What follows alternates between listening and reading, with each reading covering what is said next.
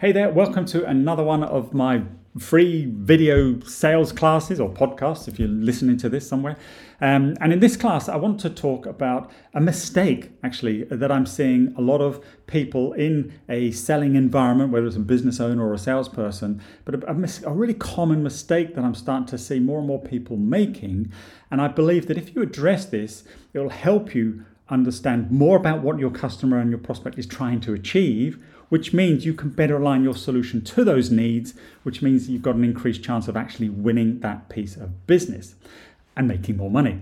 And, and this um, kind of video is really in line with something I've been talking quite a lot about recently, which is using the way you sell, not just what you sell, but the way you sell as a real differentiator in, in the marketplace. Now, before I get into this kind of mistake and talk about how to address it, Quick introduction in case you've never joined me before. My name is Brian Conway from achievesuccess.co.uk, and I help businesses um, increase, basically increase their top line, make more sales. And uh, my goal is always to help a, an organization and I work primarily with tech companies, but not exclusively, but to help those companies uh, add as much as 50% to their top line revenue in six months or less. Uh, so that's that's a bit about me. And if you've never joined before, do make sure you hit the subscribe or follow button, depending where you are, and then you'll get notifications each time I release one of these kind of free little sales classes. So back to the point: what is this mistake that I see people making? The mistake they're making is answering their own questions. Right? Now you may say, Brian, I don't think I don't think that's something I do. I, I ask really good open questions and then I let the customer talk. I think a lot of people think they do that, but from what I'm seeing from coaching dozens and hundreds of, of sort of salespeople kind of every year, um, is that we're asking good open questions to try and identify the need and identify what are the pain points and what are the gain points and what is that gap between those two states and therefore you know how we can close it with our solution to, to deliver value. But as part of that process, they're asking good open discovery question and then, as I said, throwing out options and answers potentially to that question. So, just to give you an example, so let's say customers identified a particular uh, goal or objective that they're trying to achieve, and you ask the question so, so, what are some of the challenges you may be seeing yourself facing in achieving that outcome? Great question. Customer talks about maybe some of those what those challenges might be.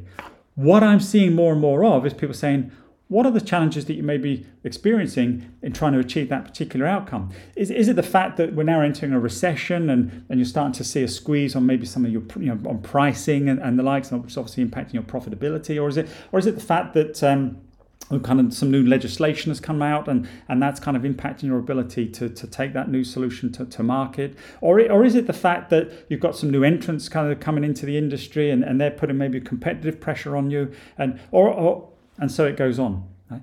So you're using your own experience of maybe what some of those challenges might be rather than actually just let the customer tell you.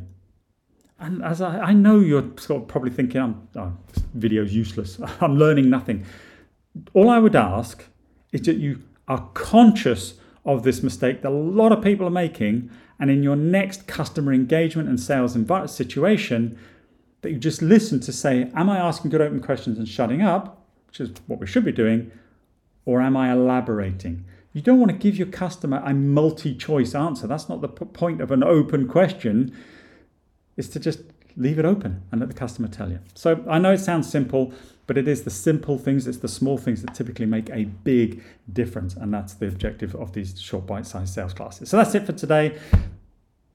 Think about your own sales uh, situations, listen to yourself uh, more effectively, and if you should be making this mistake, address it. And as I said, I believe you'll close more business.